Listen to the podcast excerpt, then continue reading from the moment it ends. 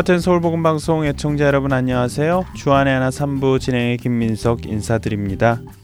2주 전부터 남아프리카의 성자라 불렸던 앤드류 머레이에 대해서 함께 나누고 있는데요. 어린 시절 신앙이 깊었던 부모님과 큰아버지로부터 크리스찬으로의 삶을 배우며 자라난 앤드류는 17살이 되던 해에 회심을 경험하며 예수님을 인격적으로 만나게 되었지요. 목사 안수 그는 영국 총독의 명령에 의해 불륜 폰테인이라는 곳에서 첫 사역을 하게 되었지만 좀처럼 변화되지 않는 사역지에서 그의 신앙은 흔들렸고 좌절하기까지 하였습니다. 그러나 그는 포기하지 않고 남아프리카의 부흥을 위해 끊임없이 기도했지요. 1860년 11년간의 불륜 폰테인 사역을 마치고 울스터라는 곳으로 사역지를 옮긴 앤드류는 남아프리카의 부흥을 비로소 경험하기 시작했습니다. 하지만 처음 부흥이 일어날 때 그는 자신 앞에 일어나는 일들 속에서 성령님의 임재하심을 깨닫지 못하였지요. 성령님의 임재로 회개하고 기도하고 찬양하는 사람들을 향해 그 일을 그만두라고까지 했습니다. 그러나 성령님께서는 그의 눈을 띄어 영적인 것을 보기 시작하게 하셨고 그는 성령님의 역사하심을 바라보게 되지요. 그리고 이 모든 부흥이 사람의 노력이 아닌 하나님의 은혜로 이루어졌다는 사실 또한 깨닫게 됩니다. 그런 그에게 어떤 일이 일어났을까요? 오늘은 그 마지막 이야기를 여러분과 함께 나눠보려고 합니다. 앤드류는 부흥을 직접 경험하고 난 후 남아프리카 전역에 부흥의 불길이 확산될 수 있도록 사역을 시작합니다.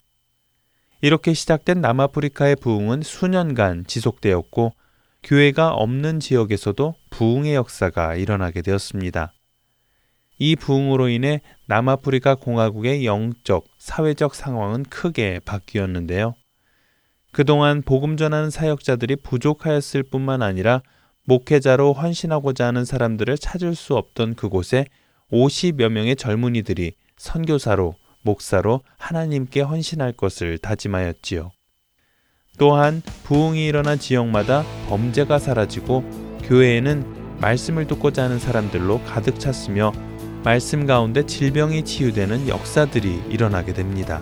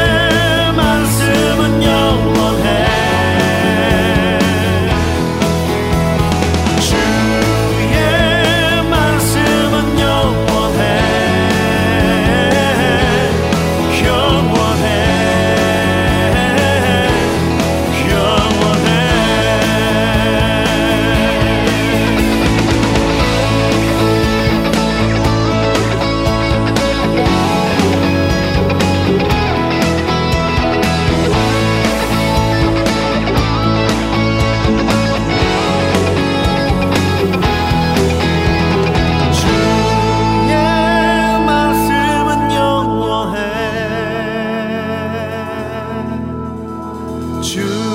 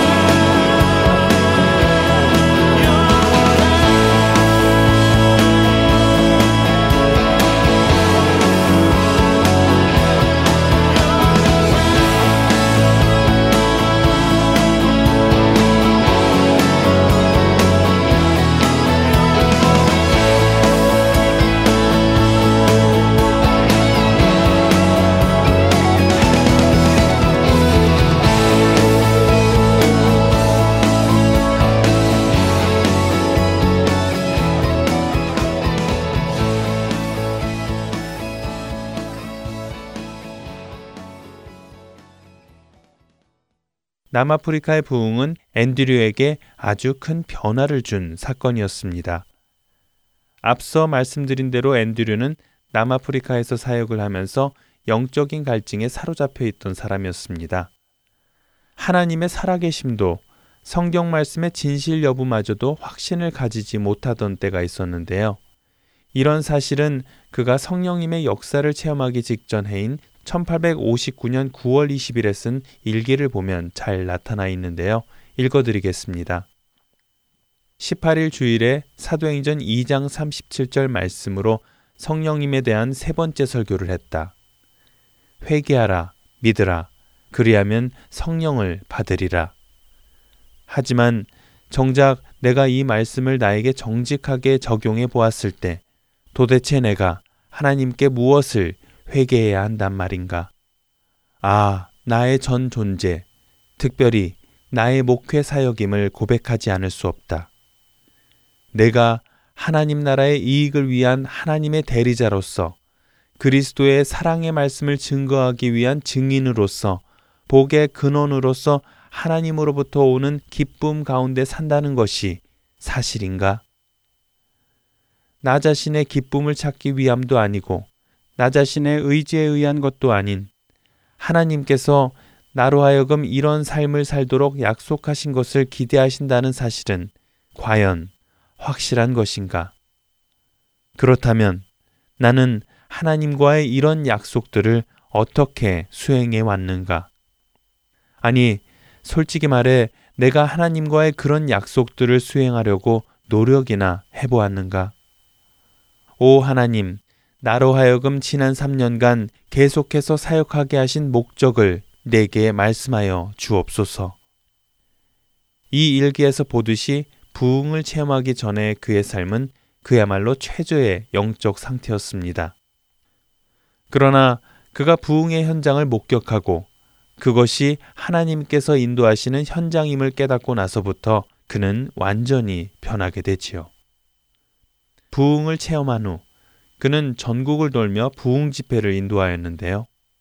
당시 그가 아내에게 쓴 1861년 4월 27일 일기를 보면 그의 변한 심정을 알 수 있습니다. 사랑과 신뢰의 성령님께서 우리가 비록 슬픔 가운데 있을지라도 우리에게 기도와 사역의 평안과 능력을 주십니다. 하나님께서는 우리가 헤아리지 못하는 방법으로 구름 가운데 행하시며 시간뿐만 아니라 엄청난 회복과 충만의 소나기를 우리에게 나누어 주고 계십니다.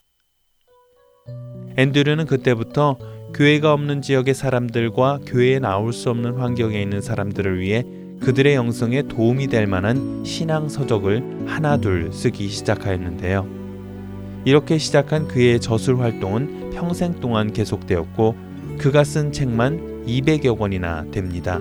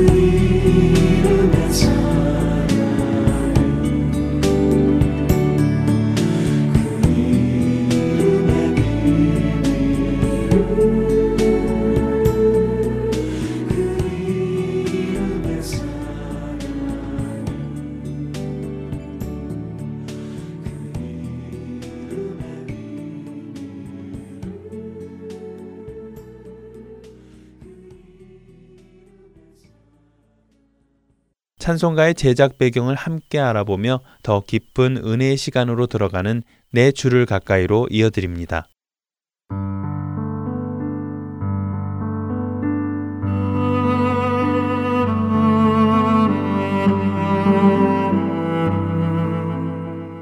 여러분 안녕하세요. 여러분들과 함께 찬송의 배경을 살펴보며 그 찬송이 지닌 의미를 깊이 되새겨보는 시간. 내 주를 가까이 진행의 김금자입니다. 그런즉 믿음, 소망, 사랑 이 세 가지는 항상 있을 것인데 그 중에 제일은 사랑이라. 고린도전서 13장 13절의 유명한 말씀이지요. 흔히 기독교를 사랑의 종교라고 합니다. 그만큼 사랑은 기독교의 가장 기본이 되는 개념입니다. 하나님께서는 세상을 사랑하셔서 그 세상을 위해 당신의 독생자 아들까지도 아끼지 않고 주셨습니다. 예수님께서는 이 땅의 사역을 마치실 때 즈음에 사람이 친구를 위하여 자기 목숨을 버리면 이보다 더 큰 사랑은 없다고 하시며 서로 사랑하라고 하셨습니다. 예수님께서 우리를 목숨을 내어주며 사랑해 주신 것처럼 말입니다. 그런 사랑을 받은 우리는 그 사랑을 전하며 또 나누며 살고 있는지요. 우리 성도들이 어떻게 서로 대하며 살아가야 하는지를 노래하는 찬양곡이 있습니다. 바로 존 퍼셋 목사가 작시한 주 믿는 형제들이라는 곡입니다. 오늘 내 주를 가까이는 존 퍼셋의 작시를 노래로 만든 주 믿는 형제들을 소개해 드리겠습니다. 먼저 찬송을 잠시 들어볼까요? 주있는 형제들 사랑의 사귐은 천국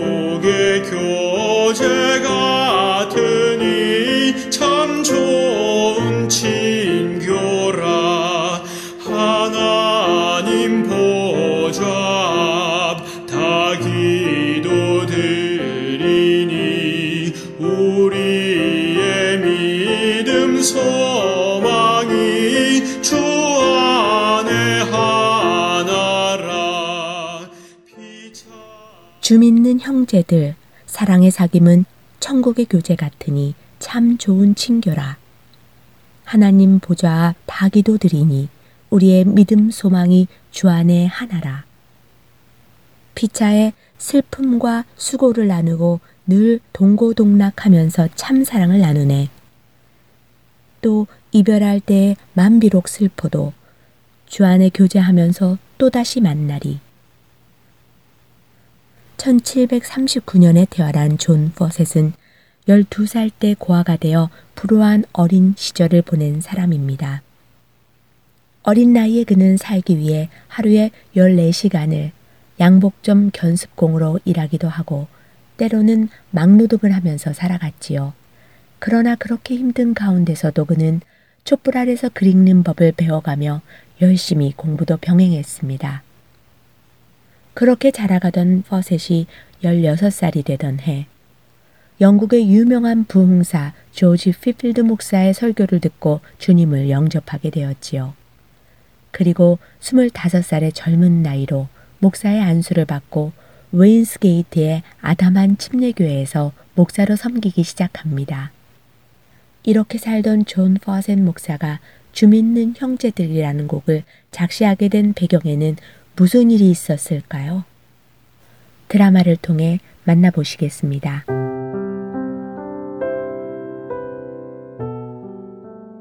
영국의 조용한 마을 웨인스 게이트의 작은 침례 교회 앞에 마차 한 대가 서 있습니다. 존 포셋 목사와 교인들은 마차의 짐을 싣고 있었지요. 오늘은 지난 7년 동안 이 작은 동네의 교회를 섬겨왔던 존 포셋 목사가 목회를 마치고 이사를 가는 날이었습니다.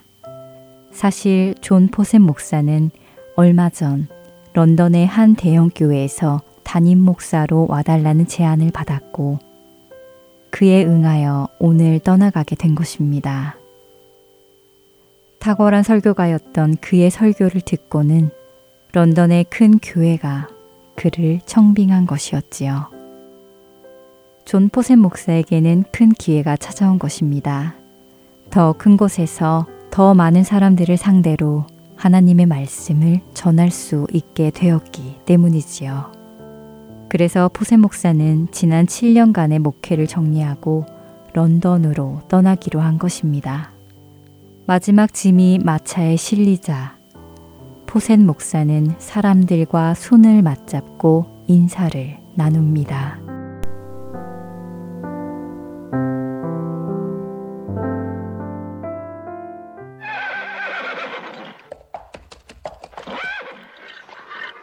목사님, 진짜 가시는 거예요? 어, 너무 아쉬워요. 아유, 목사님. 이제 가시면 또, 또 언제 볼 수 있을까요? 정말 가시니까 정말 마음이 섭섭하네요. 네. 저도 많이 서운합니다. 하지만 또 볼 기회가 있겠지요. 그리고 이 땅에서는 혹시 보지 못한다 하더라도 우리는 천국에서 만날 사이지 않습니까? 물론 그렇지요. 그래도 어디 사람 마음이 그런가요? 어쨌든 목사님 가시는 동안에 마차 안에서 이거라도 드시면서 가세요.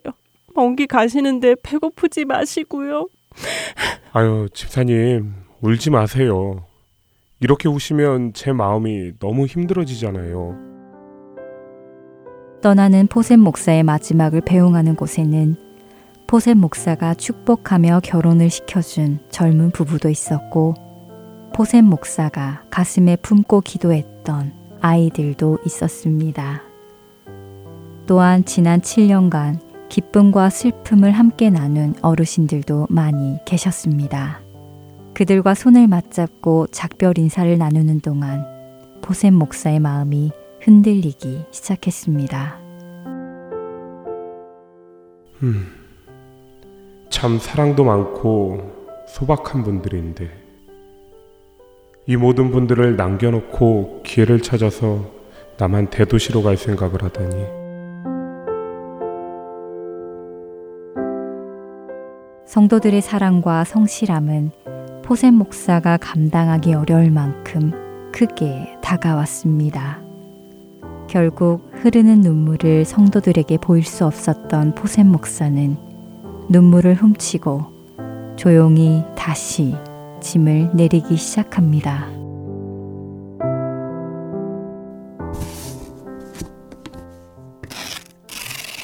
아니, 목사님 지금 뭐 하시 뭐 하시는 거죠?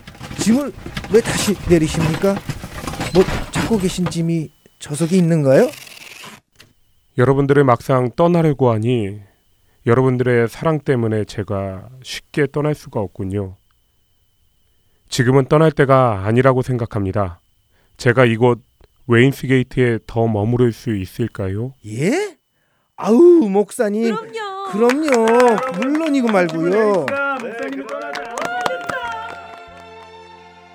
포셈 목사는 사랑이 넘치는 교인들을 한명 한 명 생각하며 그들이 지금껏 보여주었던 사랑을 떠올렸습니다. 그리고는 성도들을 향한 자신의 마음을 글에 옮기기 시작합니다. 주 믿는 형제들 사랑의 사귐은 천국의 교제 같으니 참 좋은 친교라. 하나님 보자 다 기도드리니 우리의 믿음 소망이 주 안에 하나라. 그렇게 짐을 내린 포셈 목사는 그 후로 54년이라는 시간 동안 자신의 삶이 끝날 때까지 웨인스 게이트에 머물며 그들과 신앙생활을 하게 됩니다.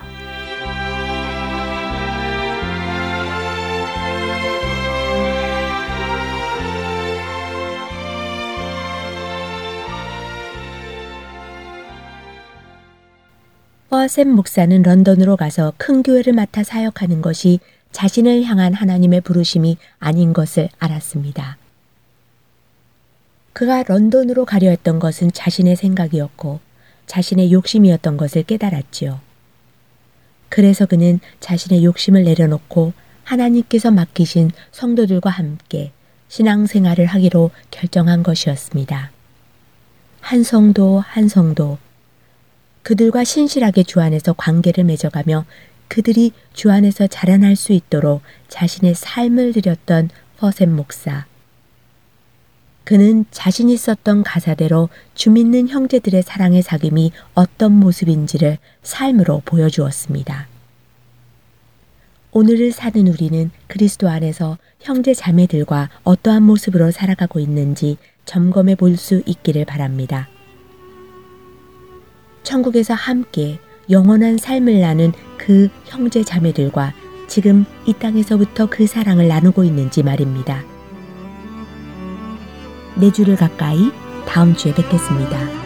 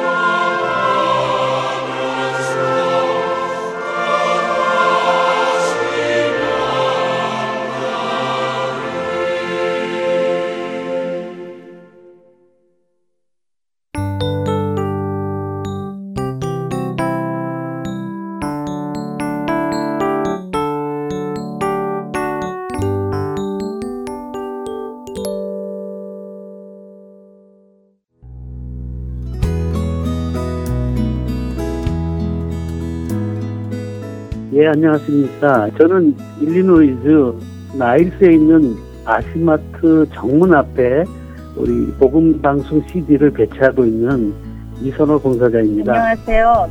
멤피스 테네시 파겐샵 오리엔탈 마켓을 하는 김종순입니다. 네, 저는 버지니아 세나빌 지역의 김영배입니다. 안녕하세요. 뉴저지 포트리에서 최준석 자원봉사자입니다. 예수 그리스도의 구원의 복음은 복음을 전달받은 사람들을 통해 끊임없이 전해져 갑니다. 여러분도 복음의 전달자가 되실 수 있습니다. 복음 전파 사역에 동참하실 분들은 전화번호 602-866-8999로 연락 주시기 바랍니다.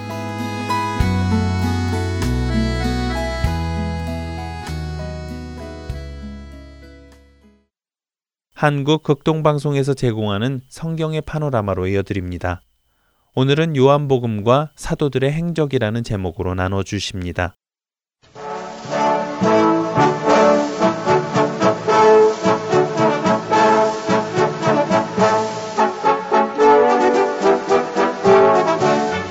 성경의 파노라마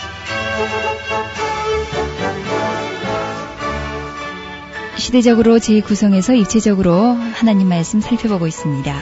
노우호 목사님이십니다. 목사님 안녕하세요. 반갑습니다. 김성윤입니다.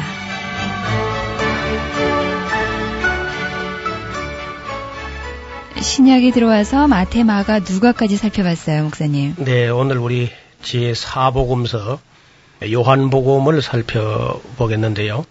복음서가 이렇게 네 개가 있는 것은 마치 우리가 그 음악에서 사중창을 하는 것처럼 그런 느낌을 줍니다.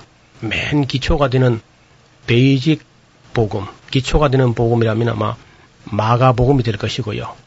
그 다음에 이제 요한복음 같은 경우는 아주 소프라노 같은 그런 색채를 띠고 있습니다. 무슨 말이냐면은 어, 세 사람 즉 공관복음이라고 하는 마태, 마가, 누가 복음은 예수님께서 오셔서 이룬 어떤 사역의 중점을 두고 있습니다. 땅에서 무슨 일을 이루셨는가 하는 것을 보여주는 반면에 요한복음은 예수님이 누구신가, 어디서 오신 분인가 하면서 그 예수님의 초월성과 신성을 강조하는 그런 복음서지요. 만약에 우리가 요한복음이 없다면은 예수 그리스도에 있어서 신성에 대해서 아주 혼란이 있었을 겁니다. 요한복음을 통해서 그런 예수님의 그 신성을 살펴보게 되고 또 확신을 갖게 되는 거죠. 다른 복음서에 비해서 이 요한복음은 맨 나중에 기록이 됐는데요. 아마 80년에서 90년, AD 80년 내지 90년경에 사도 요한에 의해서 에베소 지방에서 아마 기록되지 않았나 그렇게 봅니다. 네. 그리고 이 요한은 다른 복음서가 이미 기록된 것을 이미 다 알고 있었고 충분히 다 읽어 보았는데 그리고 이제 빠진 게 있겠죠. 앞에 사람들이 마가복음, 마태복음, 누가복음 이 세 사람이 기록한 기록에도 들어있지 않은 그런 특별한 중요한 이런 부분인데 빠져 있는 게 상당히 아마 있었던 걸로 봅니다.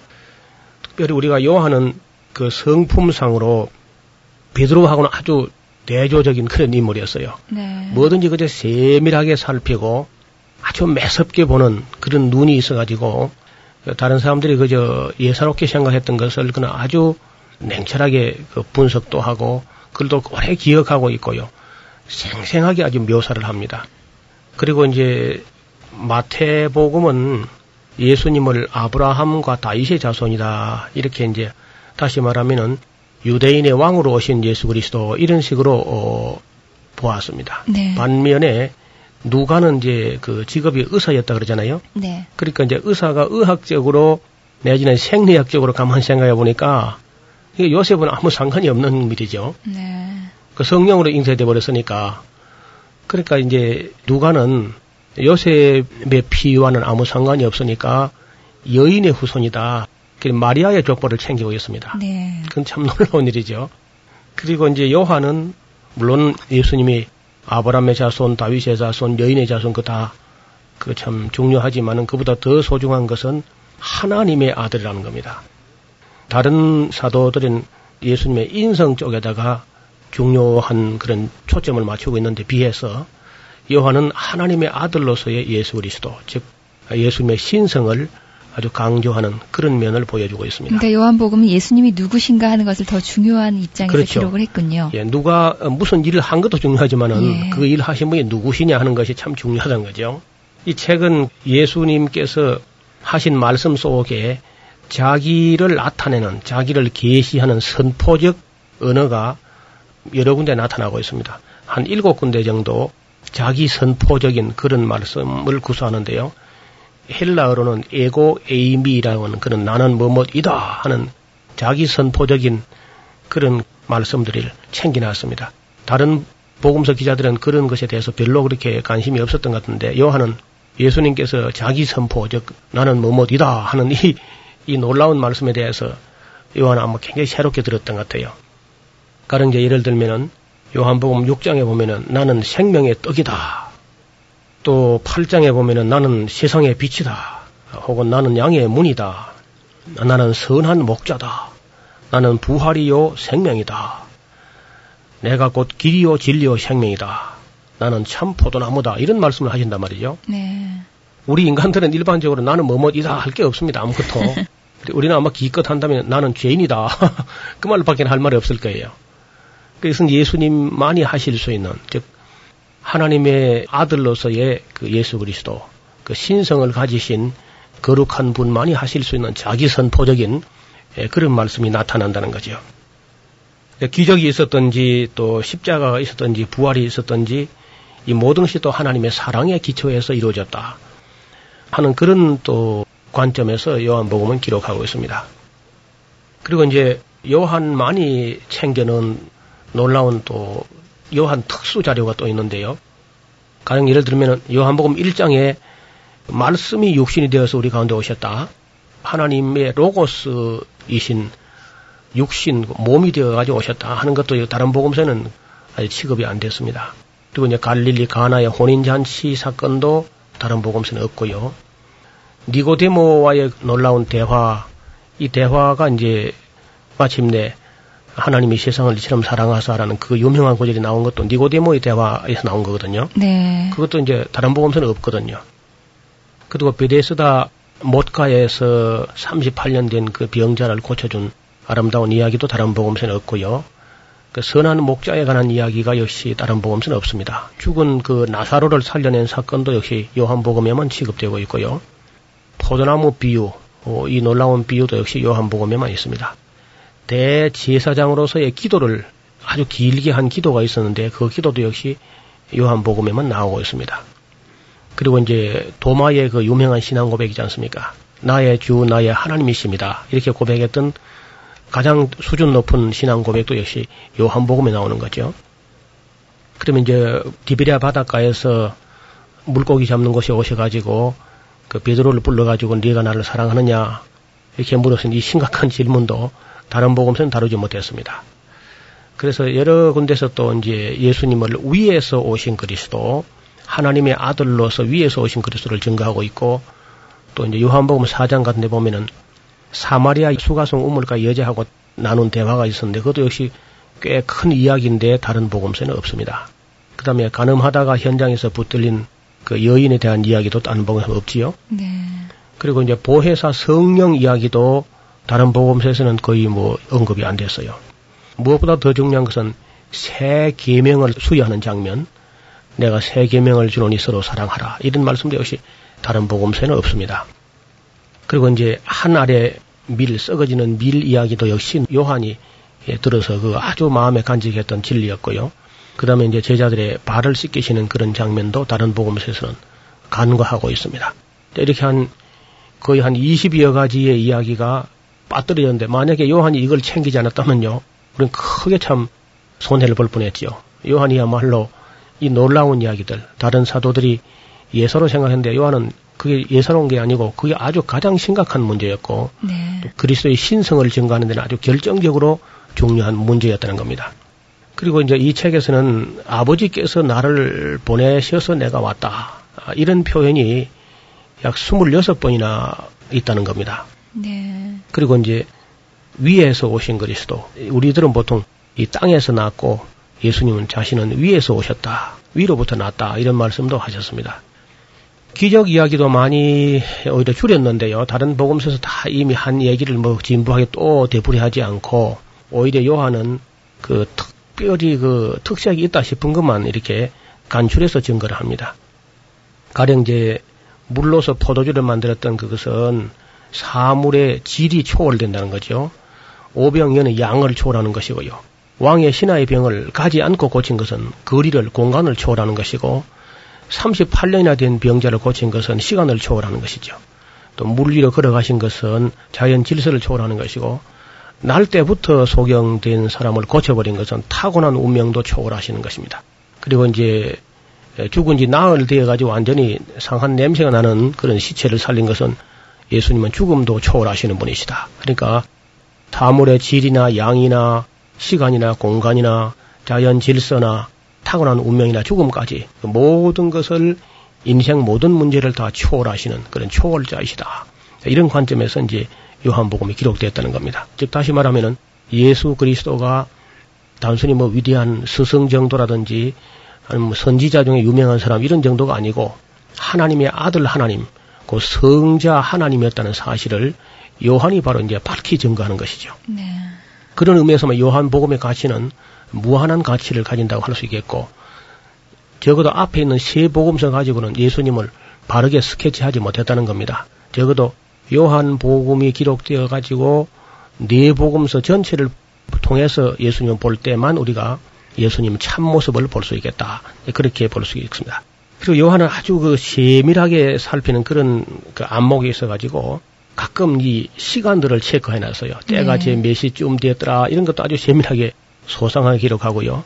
다른 사람들은 보통 물고기 잡은 것이 뭐 힘이 많아 거물이 찢어지게 됐다. 이렇게 말하는데 요한은 그걸 다 셉니다.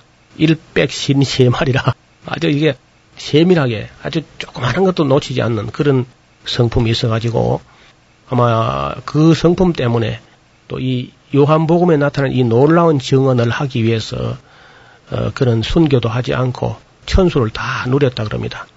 그리고 더 중요한 것은 요한 일서와 함께 요한 계시록을 다 기록해서 신약 성경에 아주 뒷뚜껑을 완성시켜 놓고 어, 그리고 이제 하나님께 가신 거죠. 그래서 나중에 우리가 요한 계시록 뭐 따로 공부하겠지만은 어떻든 요한의 사역은 신약 시대 그 어떤 사람들의 사역보다도 더 위대한 사역이었다 이렇게 볼 수 있습니다. 물론 이제 바울 사도하고 누가가 기록한 것이 신약 성경 전체 약 51%를 차지하니까 그건 대단한 사역이고요. 네. 그 다음에는 아마 요한이 요한 복음과 요한 계시록과 요한 1, 2, 3서 이런 기록을 남김으로써 신약 성경을 완성시키는 데 가장 어, 위대한 공헌 그리고 가장 차원 높은 봉사를 하는 분이 요한이 아니겠나 그래 싶고요. 또 무엇보다 더 중요한 것은 그의 그 신앙 고백 속에 하나가 하나님은 사랑이시라고 고백하고 있는 것입니다. 어, 이래서 이제 그 요한 복음을 통해서 우리는 비로소 예수님이 어떤 분인가 하는 것을 알 수 있게 된 것이죠. 그 다음에 이제 사도들의 전하는 복음의 내용을 이제 우리가 살펴본 후에는 사도들의 발자취, 그러한 사도들이 복음을 전할 때 또 하나님의 교회를 이끌어갈 때에 어떻게 봉사했는가. 사도행전 하고 되어 있는데요. 네. 사실 사도행전 하는 말은 매우 한국적인 표현이고 그걸 제대로 번역하면은 사도행적 사도들의 에, 발자취 그렇게 아마 번역하는 게 더 옳을 것 같아요. 네. 그 프락세이스 아포스톨론이라는 그런 헬라어는 사도들의 행적이다 그렇게 번역하는 것이 아주 옳습니다. 그 행전하는 그 글들은 마치 심청전, 춘향전 하는 그런 언어 습관에서 온 것이 아닌가 싶어요. 사도행전 하지만은 사도들 전체의 행적이 다 기록된 건 아니고요. 네. 앞부분은 1장부터 12장까지 대체적으로 베드로를 중심으로 또 예루살렘 교회를 중심으로 기록이 됐고요. 9장부터 이제 이 시작해가지고 28장까지는 바울을 중심으로 기록이 되어 있습니다. 바울과 바나바 아, 이야기로 시작하면서 28장까지 나가 있는데 사도행전은 사실 이 끝이 나버린 책이 아니고요. 네. 28장까지 쓰다가 중단된 것처럼 되어 있습니다. 일단 복음이 로마까지 간 것으로 해서 기록하다가 중단된 끝이 나버린 책이 아니고 무슨 말이냐면은 이와 같은 복음의 역사, 사도들과 같은 그런 그 사역은 끝나는 것이 아니고 네, 예수님 그렇죠. 오실 때까지 계속 기록되어 된다 하는 그런 여운을 남기는 책이죠. 그래서 이 방송을 들으시는 여러분들께서는 스스로 이제 사도행전 29장을 쓰는 마음으로 또 우리 사도들의 발자취를 따라서 배워서 그와 같은 사역이 계속돼야 되겠지요.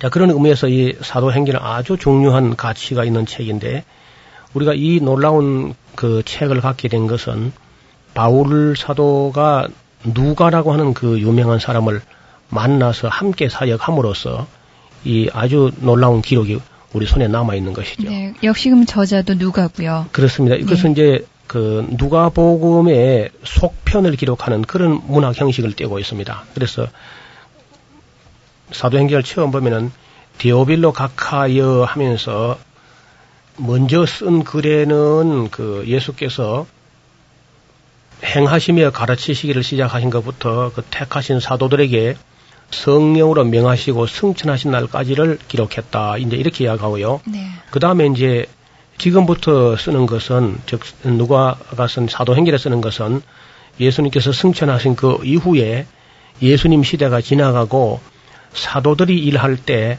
성령이 이제 어떻게 일하시는가 하는 것을 보여준다. 그래서 어떤 의미에서는 사도행적이라는 말도 맞지만은 성령의 성령 행적. 예. 그 구약 성경엔 대체로 이제 성부 하나님 이야기로 가득 차 있죠. 네. 그 이제 복음서에는 성자 하나님의 이야기로, 그다음 이제 사도행전부터는 성령 하나님의 시대로 이렇게 이제 구분하는 분도 있습니다. 그래서 우리가 이 사도행전을 잘 공부한다는 것은 오고 오는 세대에 교회가 어떤 식으로 세상에서 일해야 될 것인가 하는 것을 보여주는 아주 귀중한 자료가 되겠지요. 그 무슨 일을 하려고 할 때 한 모델이라 할까요? 한 어떤 모범이 있으면은 어, 그걸 이제 본받으면 참 좋지 않습니까? 그런 면에서 이제 초대 교회에 예루살렘 교회는 어떠했으며 안디옥 교회는 어떠했으며 그리고 사도 바울이 개척한 여러 교회들이 어떻게 하나님 복음을 가지고 세상에서 그 빛된 삶을 살았는가 이런 것을 우리에게 구체적으로 보여주니까요. 네, 그러니까 이 사도행전이 초대교회 인물들을 살펴볼 수 있는 아주 좋은 자료가 될 것 같습니다. 예, 여러 인물들이 이제 등장하고요. 네. 그 인물들뿐만 아니라 그 인물들이 남긴 설교까지도 그 이제 스데반 설교라든지 베드로 설교라든지 바울의 간증 설교라든지 이런 설교가 또 여러 개 나타납니다. 그래서 초대교회의 그 어른들이 어떻게 주를 증거했는가를 보여준 아주 귀중한 자료가 되고요. 인물들의 활동상이 아주 그저 마치 영화를 보는 것처럼 그렇게 나타나 있거든요. 누가는 우리가 아는 대로 그 역사에 역사가? 아주 관심이 많은 네. 그런 분이어서 이런 자료를 소중하다 이렇게 한번 느껴서 기록을 하게 됐는데 바울이 누가를 만난 것은 확실한 것은 드로아에서 만났는데 두 번째 전도 여행 때에 드로아에서보다는 확실히 동행한 것이 이제 성경 기록상으로 나타나는데 어, 그 이전에 만났을 가능성도 배제되지 않습니다. 그 앞에 이제 바울이 몸이 좀 안 좋아가지고 여행 중에 누군가가 막이 좋은 의사가 있는데 한번 만나보라고 그렇게 해서 뭐 만났을 거예요. 어떻든 이 두 사람이 만남으로 인해 가지고 신약 성경 중에서 누가 보면 굉장히 소중한 자료이고 그 속편으로 기록된 이 에, 사도행전 역시 디오빌로 각하에게 헌정하는 양식으로 그 기록이 됐거든요. 그래서 저희에게 확실한 많은 증거로 친히 사심을 나타내시고 40일 동안 저에게 보이시며 하나님 나라 일을 말씀하셨다는 겁니다. 그리고 사도와 같이 모이사 이제 분부하시기를 예루살렘을 떠나지 말고 내게 들은 바 아버지의 약속하신 것을 기다리라 그렇게 하셨습니다. 그리고 이제 요한은 물로 너희에게 세례를 베풀었지만은 너희는 몇 날이 못되어 성령으로 세례를 받으리라. 네, 그러니까 이제 요한이 물로 세례를 준 이후로 예수님께서 무슨 그 성령 세례를 주신 것이 아니고 예수님 계실 때에 예수님 오히려 승천하시고 나서 오순절이 되어서 이제 성령으로 세례를 받게 되는 거죠. 그몇 날이 못 되어라고 했는데 그 몇 날은 정확하게 말하면 일주일이 됩니다. 예수님께서 승천하신 날이 승천 주일이고요. 예. 그 다음에 이제 일주일 지나서 성령 강림 주일이 되죠. 바로 오순절이 되는 겁니다. 그걸 이제 정리해 보면은 예수님께서 6월절 금요일에 십자가에 못 박히시고 장사한 지 사흘 만에 부활하시고 못 박힌 지 사흘 됐고요. 부활하실 때. 그리고 40일 계셨지 않습니까? 네. 그 부활하신 후에 그러면 43일 하고 다시 이제 일주일 후에 오시니까 딱 50일 되죠. 6월절부터. 네. 그래서 이제 오순절 50일 그렇게 되는 겁니다. 그러니까 십자가에서 부활까지 3일, 부활하신 후에 40일, 그리고 올라가신 후에 7일, 그리고 다 합해서 50일 해서 오순절에 예수님께서 예, 성령으로 이제 임재하시는 그런 체험이 된 것입니다. 그래서 보통 이제 승천하신 뒤에 열흘 만에 성령이 내려오셨다는 그런 말을 가끔 듣는데 열흘 말이 아니고 정확하게 일주일입니다. 몇 날이 못 되어라는 말은 일주일.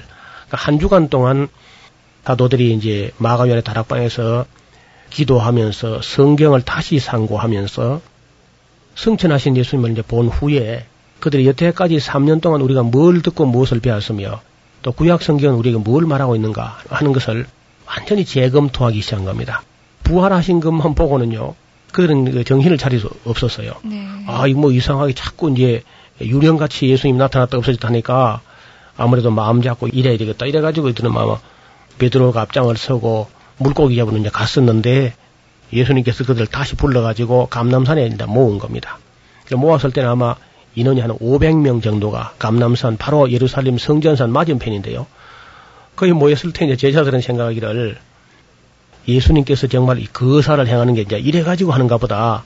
지난번에는 이제 육체로서는 그 죽임을 당할 수 있는 그런 몸이니까 안 되고 이제 부활하셔 가지고 그야말로 이제 로마를 끌어퍼버리고 헤롯을 이제 밀어내고 이제 왕이 되시는 것보다 아마 이런 착각을 했는가 봐요. 그래서 그 사도행전 1장 6절을 보면은 저희가 모였을 때 예수께 묻자 오르되 주께서 이스라엘 나라를 회복하시 이때입니까? 하고 아주 긴장을 했습니다. 네.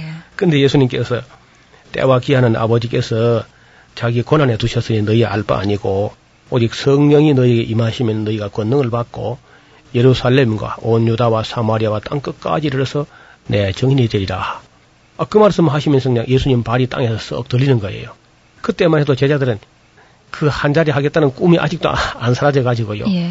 부활하신 예수님이 500명을 불러 모아가지고 감남산 바로 예루살렘 성전산 맞은편에 딱 500명을 불러 모으니까 이제 거사가 일어나겠다. 막 이런 생각을 했던 모양인데 전혀 잘못 짚은 거지요.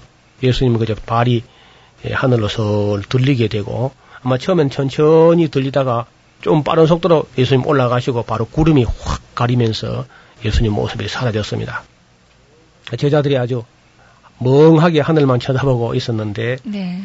그때에 그 흰옷 입은 두 천사가 곁에 나타나 가지고 갈릴리 사람들아 어찌하여 서서 하늘만 쳐다보느냐 너희 가운데서 하늘로 올리신 이 예수는 하늘로 가심을 본 그대로 다시 오실 것이다 이렇게 말씀을 하신 겁니다. 자, 그때부터 제자들은요 어, 물고기 잡으러도 안 갔고요. 예수님이 정말 위에서 오신 분이 확실하구나. 왜냐면 올라가는 걸 봤으니까. 네. 그래서 아 단지 뭐 그 목소 요셉의 아들 정도가 아니고 아니면 또 뭐 여자의 아들이다 뭐 이런 정도 문제가 아니고 정말 요한이 증거했던 대로 하나님의 아들이셨다. 위에서 오신 분이었다 하는 것은 이제 확신하게 된 것이죠. 그렇군요. 그리고 나서는 이제 집으로 안 가고요. 정말 일주일 동안 여태까지 우리가 하나님 말씀을 구약 성경부터 쭉 배워온 것 하며 그리고 예수님과 3년 동안 배울 때 우리가 무엇을 들었으며 무엇을 우리에게 말씀하셨는가 이걸 이제 다시 기억하고 정말 우리에게 예수님께서 부탁하신 것은 무엇인가 또 우리는 뭘 기다려야 되고 무엇을 준비해야 되는가 이런 걸 아마 생각하면서 한 주간 동안에 이제 사도 중에 가론 유다가 결혼되었지요 자살해 버려 가지고 네. 그래서 그 사도 어, 한 사람 결혼된 것을 보충도 하고요 어, 제비 뽑아서 마띠아를 이제 얻었는데 그런 것도 보면 참 재미있게 했어요. 그 사람들이 다 결정해서 그저 사도를 보충하지 않고요. 네. 사람 편에서는 둘이를 복수 추천합니다. 예. 그리고 마- 나머지 최종적인 선택은 제비에 의해서 하나님이 선택하도록 아, 그런 방법을 취했는데 그건 참 좋은 방법이라고 생각해요. 저는 우리 교회에서 가끔 인사 문제를 결정할 때에 우리 사람들은 그저 복수를 추천하고 하나님이 최종적인 결정할 수 있도록 그렇게 하면 이제 선거 후유증이 좀 덜하고 합니다. 네. 그것은 사람들은 이 사람도 좋고 저 사람도 좋은데 하나님이 이쪽으로 결정해 주셨다면 뭐 사람이 할 말이 없지요. 그래서 이거 사도들이 바로 그런 방법으로 제비 뽑아서 맞대를 얻었다 그럽니다. 일단 사도가 열둘이 다시 수가 채워지고 나서 그리고 이제 제자들은 무엇을 할 것인가를 대망하고 있을 때 성령이 임하셔 가지고 일단 복음이 첫째는 유대인에게고 또 예루살렘부터가 먼저라는 거죠. 예루살렘과 온 유다와 그리고 사마리아와 땅 끝까지라는 그 예수님 말씀대로 사도들의 이제 행적을 쫓아보면은 역시 예루살렘 중심으로 그다음 온 유다로 그리고 이제 사마리아의 복음이 나가고 나중에는 로마까지 복음이 나아가는 그런 기록을 사도행전이 기록하고 있는 것이죠. 사도행전은 이 다음 시간에 또 조금 연장해서 말씀을 드리겠습니다. 성경의 파노라마 지금까지 노호 목사님이셨습니다. 목사님 고맙습니다. 감사합니다. 김성윤이었습니다.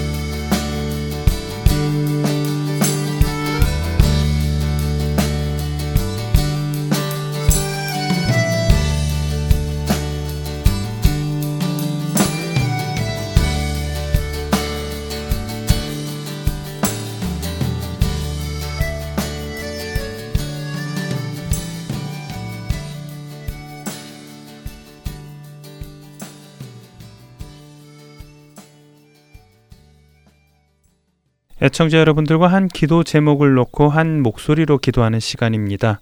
이 시간은 이선미 진행자가 오늘 여러분들과 함께 드릴 기도 제목과 그 내용을 먼저 설명해 주실 것입니다. 그리고는 약 1분간 음악이 흐르겠는데요. 그 시간에 여러분들께서는 오늘의 기도 제목을 가지고 함께 기도해 주시면 됩니다.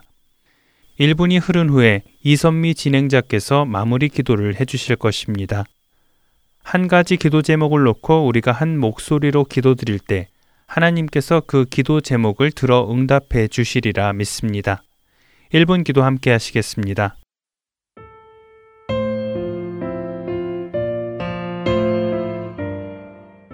할텐 서울 복음 방송 1분 기도 시간입니다.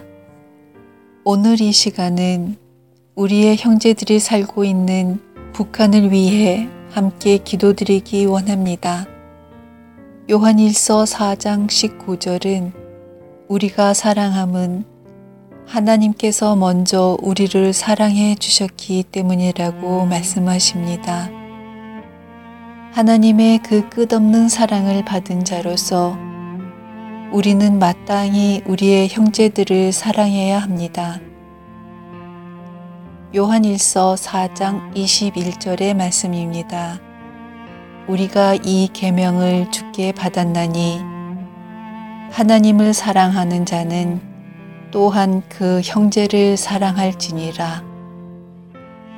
우리가 잘 알듯이 북한은 세계에서 가장 기독교인들을 박해하는 나라로 알려져 있습니다. 그러나 꼭 기독교인뿐만 아니라 그 땅에 살고 있는 우리의 형제 자매들 모두가 힘든 삶을 살고 있지요. 자유를 억압받으며 살고 있는 북한 주민들이 하루빨리 자유를 얻게 해주시고 특별히 지난 김일성 3대 체제에서도 신앙을 잃지 않고 살아가고 있는 믿음의 자녀들을 하나님께서 지켜주시며 그들을 자유하게 해 주시기를 기도하기 원합니다. 또한 이 시기에 얼어붙은 강을 건너 탈북하는 주민들이 많다고 합니다. 그들의 안전을 지켜주시며 탈북한 후에 주 안에서 믿음을 갖게 하시며 믿음 안에서 잘 설 수 있도록 이 시간 함께 기도하시겠습니다.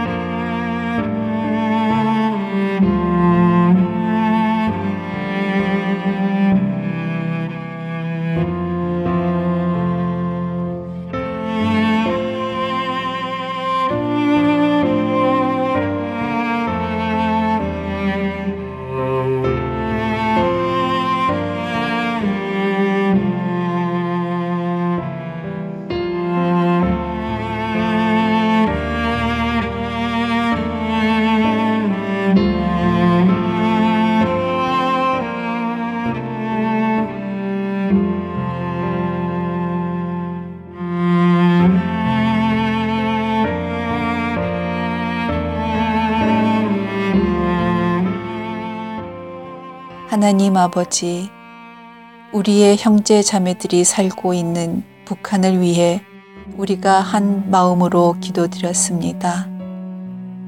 그들에게도 예수 그리스도의 생명이 전해지게 하시고 억압되고 고통 중에 있는 자들이 주 안에서 자유하게 되도록 역사하여 주시옵소서 우리의 기도에 응답하시는 하나님의 신실하심을 믿고 기도드렸사오니 속히 응답하여 주시옵소서 우리의 구주 되시는 예수 그리스도의 이름으로 기도드렸습니다. 아멘.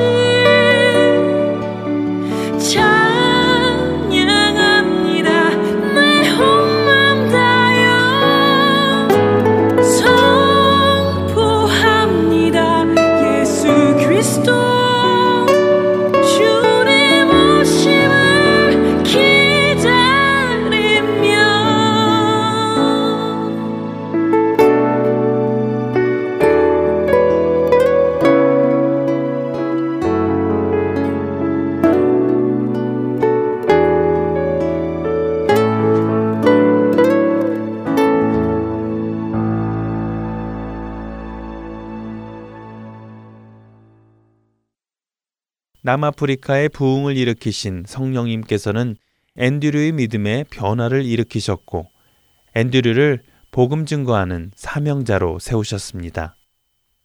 뿐만 아니라 수많은 신앙 서적을 쓰게 하심으로 당시 유럽에서 범람하고 있던 인본주의 신학이 남아프리카에서 뿌리를 내리지 못하게 하는 놀라운 일을 이루셨지요.